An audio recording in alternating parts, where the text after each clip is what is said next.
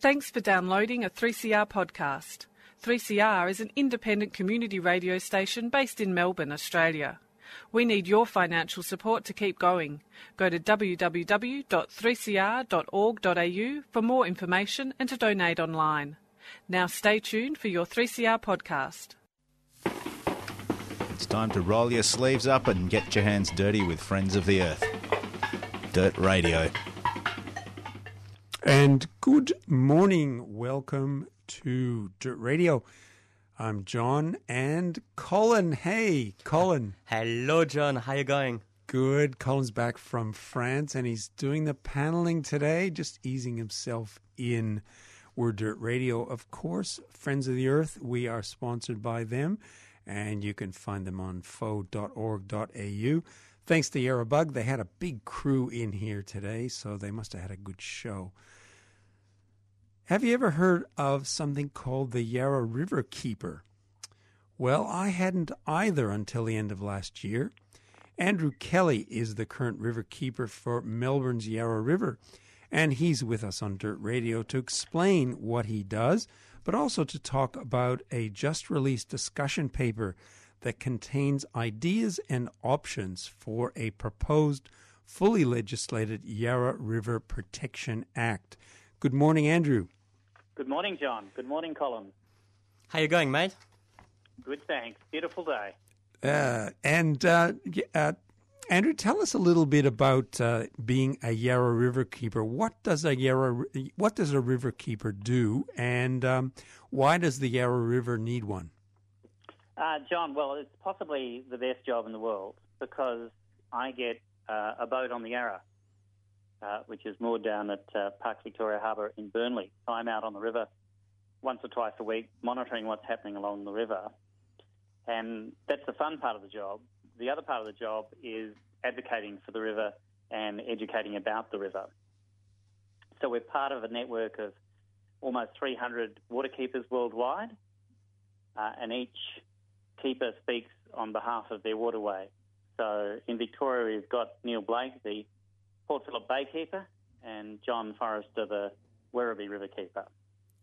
Right. And um, as I understand it, there's, as you said, 300 around the world. Is that right? That's correct, yes. So all the major cities would have a river, uh, that have a river in them would have a river keeper? Uh, perhaps. We tend to be concentrated in particular areas. So, say, we've got half of us are in the States, and quite a few are, say, in California, and there's another group in North Carolina, another group around uh, Chesapeake Bay. We tend to be a bit concentrated here and there. We don't have a lot of river keepers as yet in Europe, but that's building. Right. And uh, just to give us a little bit of an idea of your work over the last six months, tell us a little bit about some of the important, or um, I guess you could say significant work that you've been doing over the last six months. Well, the most significant thing has been the proposed Yarra River Protection Act and Yarra Trust, which the uh, government made part of their policy uh, after a little bit of lobbying from us uh, at the last election in November 2014. And they've been very serious about this and they've committed money in the May 2014 budget and they pulled together a round table of councils along the river. And then they appointed a ministerial advisory council in December, led by uh, Chris Chesterfield, who knows a lot about waterways and rivers and is part of the CRC at Monash and uh, formerly worked for Melbourne Water. Uh, and they put together a really good committee uh, led by Chris and they've just released their. Uh, they consulted with us, they consulted with the community, and they've now released a discussion paper protecting the Yarra River, and in brackets Birrarung discussion paper. So that's pretty exciting. And then we followed up with uh, not exactly a response to that, but a complement to that. Called our report's called "The Future of the Yarra: Proposals for a Yarra River Protection Act," which we produced in conjunction with Environmental Justice Australia, the not-for-profit law firm, uh, Nature's Lawyers. So that's now out there. So and the government's requesting that people respond to the discussion paper by the 5th of August. So that's the most exciting thing we've been doing, but we also do things like uh, monthly microplastics trawls and things that are a bit more hands-on. Yes.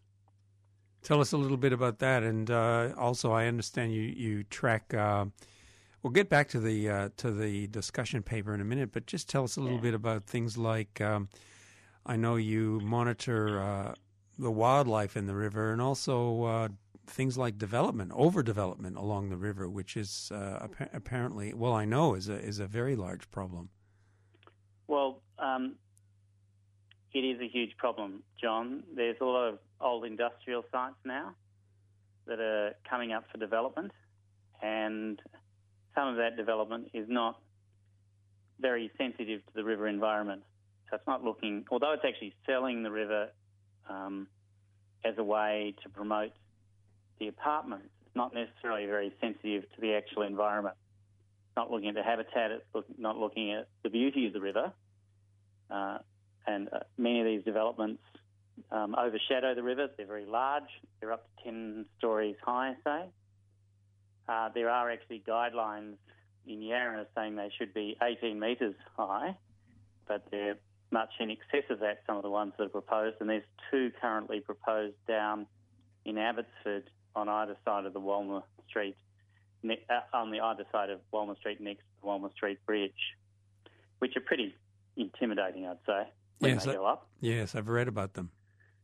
And the wildlife, well, the river's actually surprisingly rich in wildlife. And the most exciting thing that happened to me this year was to I was up near the Gipps Street Bridge uh, in Kew, Collingwood, and I saw a platypus. Oh. And that was fantastic. And I managed to get some rather blurry photos, but I put them up on our Facebook site. And somebody said that they thought it had been there for about a year. So it just shows you what potential we have to kind of rewild the river we do manage to control the developments, Yes. we can and, and we work on improving the habitats along the river, there's all sorts of potential for things like platypus to establish themselves properly and also to move further downriver. And There's uh, lots of beautiful gone. Sorry, uh, just going to go back to the uh, you know the discussion paper that you were talking about the and the potential to uh, have a Yarra River Protection Act. I think what you're alluding to is that each council has its own uh, ambit claim over their part of the river, but there isn't any any overarching authority to govern what happens in the river. Is that is that a right assumption? Uh, that's absolutely correct, John. You put your finger on it. So there's a lot of people with a bit of the pie that makes up the river, but nobody who takes uh, an absolute overview. And we need some kind of coordinating agency to pull all of that together to deliver the sort of river we need um, as Melbourne's population grows to, say, 8 million in 2050.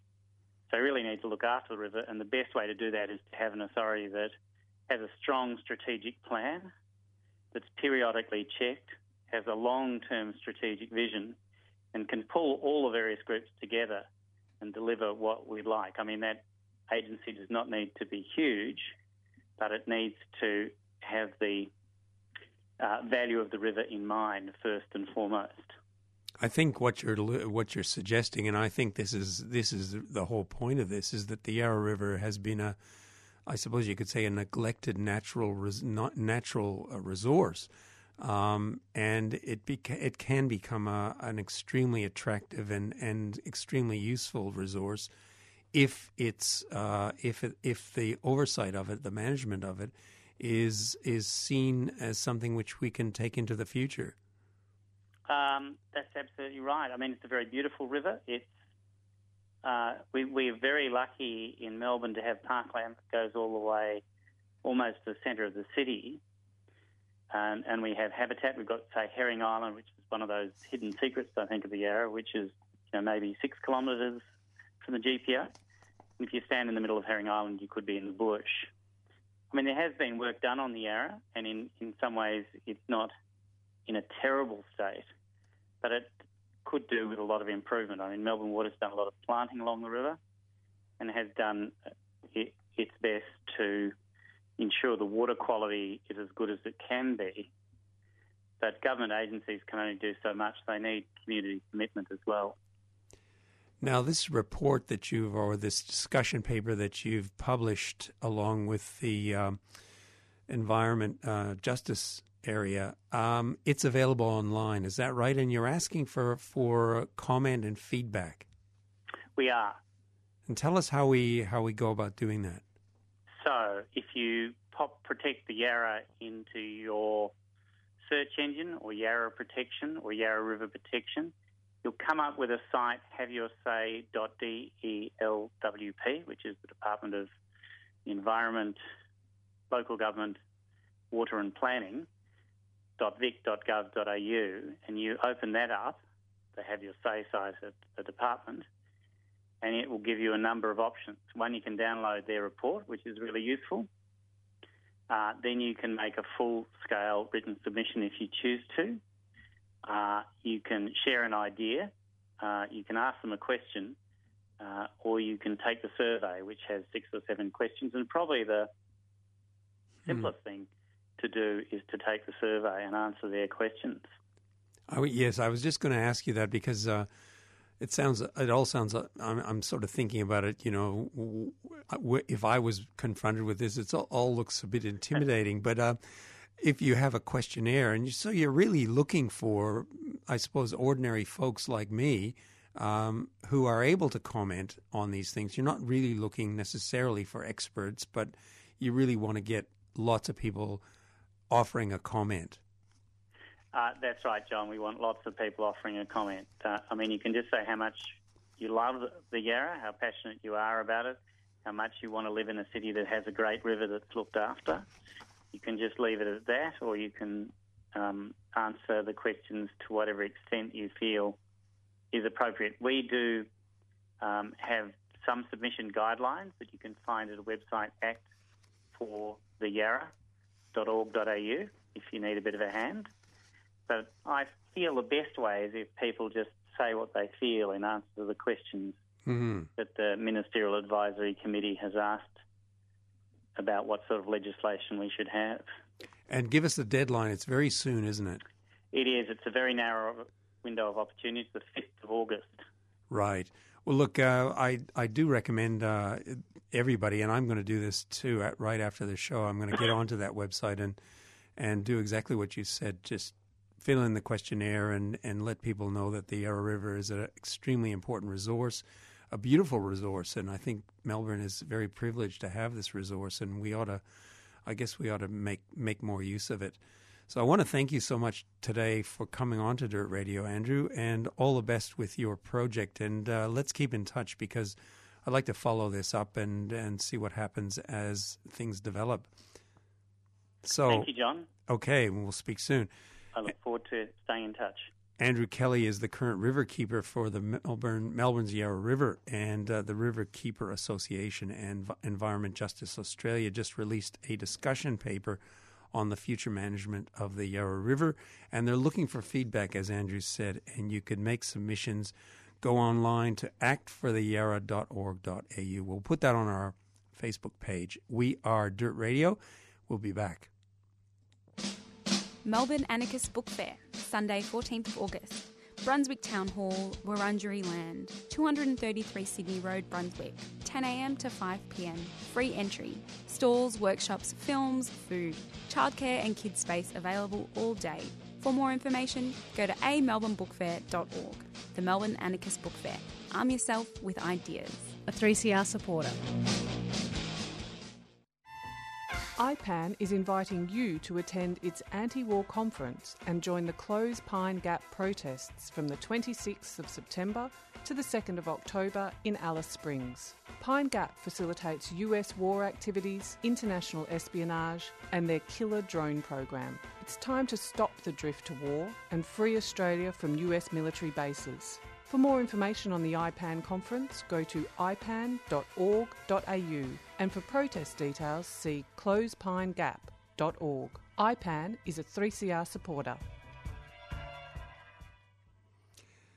So you're lucky enough to have a job, well, maybe even a full time job, and you decide you want to put some money away, part of your salary, maybe save a bit for that car new car, maybe a holiday, maybe a new smartphone.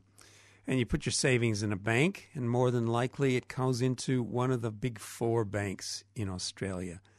But what happens to that money once it goes into the bank? What does the bank do with that deposit? Pablo Brait is an environment campaigner and community organizer, and he's part of a team of environmental activists called Market Forces. And they've been, as the saying goes, following the money. money. Good morning, Pablo. Good morning. To start, just briefly, tell us about Market Forces and what's the specific focus of your work as a community organizer?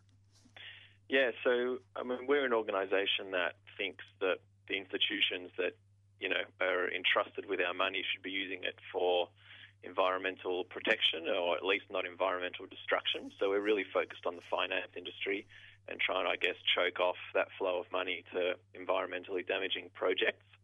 Um, my role as a community organiser is just to really reach out to the public, um, give people more access to our work and our research, and help people work together to shift the institutions that they're, you know, members or customers of. And for a number of years, I know that Market Forces has been campaigning pretty hard to change the behavior of the big banks when it comes to their relationship with the fossil fuel industry. And the involvement of the big banks with the fossil fuel industry, specifically in Australia, runs very deep, as I guess you know. Give us some idea of how deep that relationship is. So, we've been tracking uh, the deals that they do uh, with fossil fuel companies or for fossil fuel projects now since 2000. Well, we've been in existence since uh, 2013, but we've been tracking the deals since 2008. So from 2008 to the end of last year, the big four Australian banks lent almost $50 billion um, to fossil fuel projects. And that's um, ANZ is, is the main one at 16 billion, then Commonwealth Bank at almost 14 billion dollars, then NAB, then Westpac.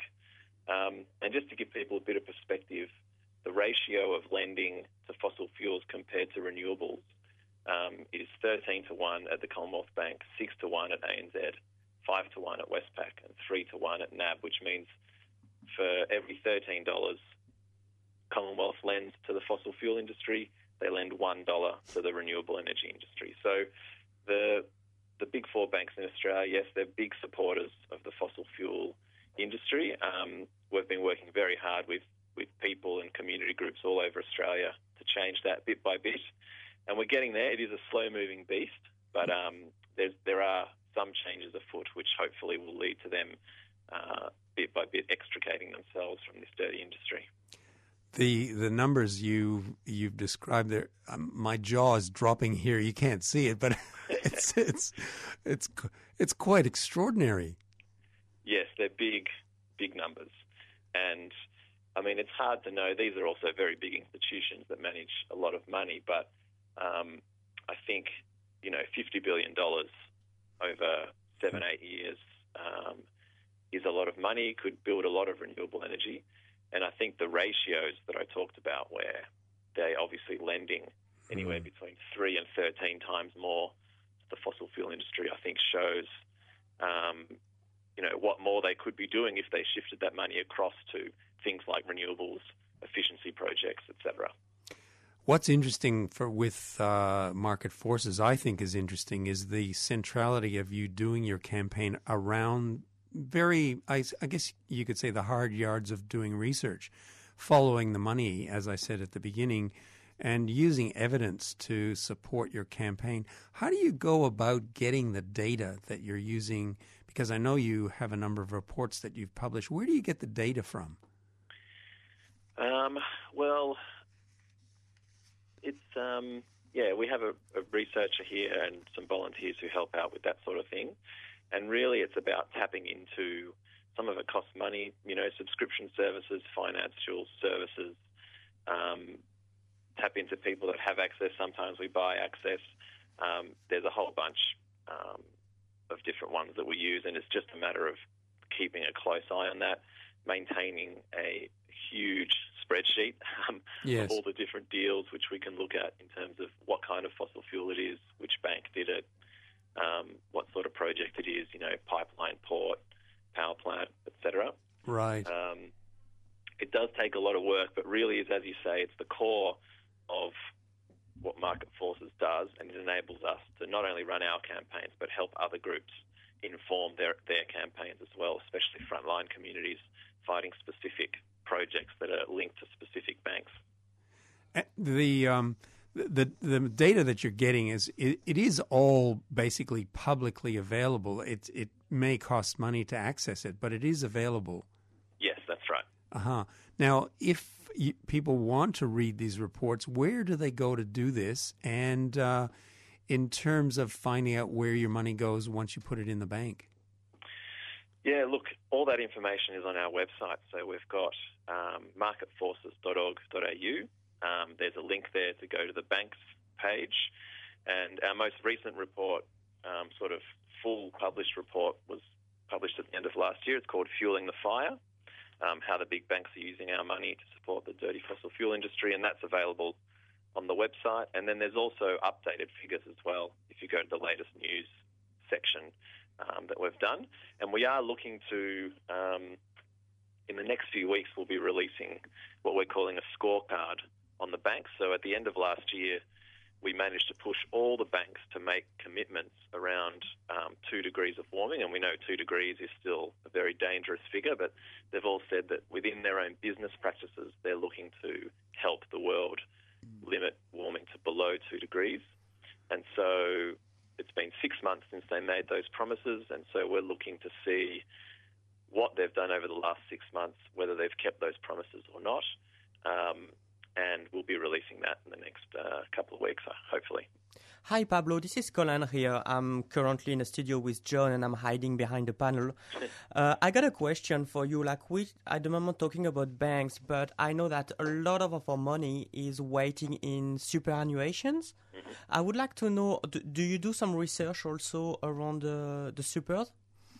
We do, yes. Um, so we have a separate website that we maintain called SuperSwitch, so superswitch.org.au, and that you can go in there, look up your super fund. Um, we've got quite a number, all the major, you know, the biggest 40 super funds in Australia covered there, and you can look up your fund and see what proportion of the money that that fund invests is in fossil fuels. Um, we've got three tiers of companies. So there's straight up fossil fuel companies, diversified fossil fuel companies, and then the companies that provide essential services to fossil fuel companies. Um, All right, so there is th- there is the choice, and there is also. Is it hard to change superannuations? uh, no, I don't think it is. Um, you just need to find. Uh, I think you just contact the fund that you want to switch to, and they do a lot of the work for you. like an electric company. So it's really simple. If tomorrow I want to change my superannuation, my superannuation to a fund who's invest better in the future, I can do that easily. You could, yes, that's right. Thank you, mate. Pablo, we're, we're going to have to go, but uh, there's lots of things. Um, in fact, there's a lot of questions we still have, and we might follow you up. And as you said, a couple of weeks, you're going to be releasing your new report or your new um, your, your new project, and we might follow you up on that as well. So, um, is there anything else you'd like to add in terms of what what people can do right now to sort of uh, kick kick the whole thing along? Yeah, look, we're we're really looking to now that the election's over to ramp up again um, our banks campaign and get them to to really hold them to this two degrees promise or punish them for breaking it, depending on which way it goes. And so uh, we're looking for you know that next round of people to switch bank accounts. So you can jump online. There's a whole list of banks that are fossil free on our website. Um, the first step is just opening an account at one of those banks, and then um, shifting, you know, doing all the shifting all that stuff across. And then I would suggest keep your old bank account and the Big Four open for one of our divestment days because you'll get a lot of pleasure lining up outside the bank with a whole bunch of other people going in and telling the teller that you're shutting your account down. Um, Excellent. I've done that. It's a great feeling. I highly recommend it. Okay, thank you so much, Pablo, and uh, all the best. We'll speak to you soon. Thank you. See ya. Pablo Brait is an environmental campaigner and community organizer with Market Forces, and uh, their campaign work is based on the view that banks should have, if they have custody of our money, they should protect the environment, not destroy it. And they are, by the way, affiliates of Friends of the Earth. We'll put their details on our website and on our Facebook page. That's it for Dirt Radio. I'm John. We're out of here. We'll be back next week. Colin's been on the panel. Yes, uh, thank you very much, John, for all these interviews. Really interesting. Goodbye, guys. I'll be there next week with you.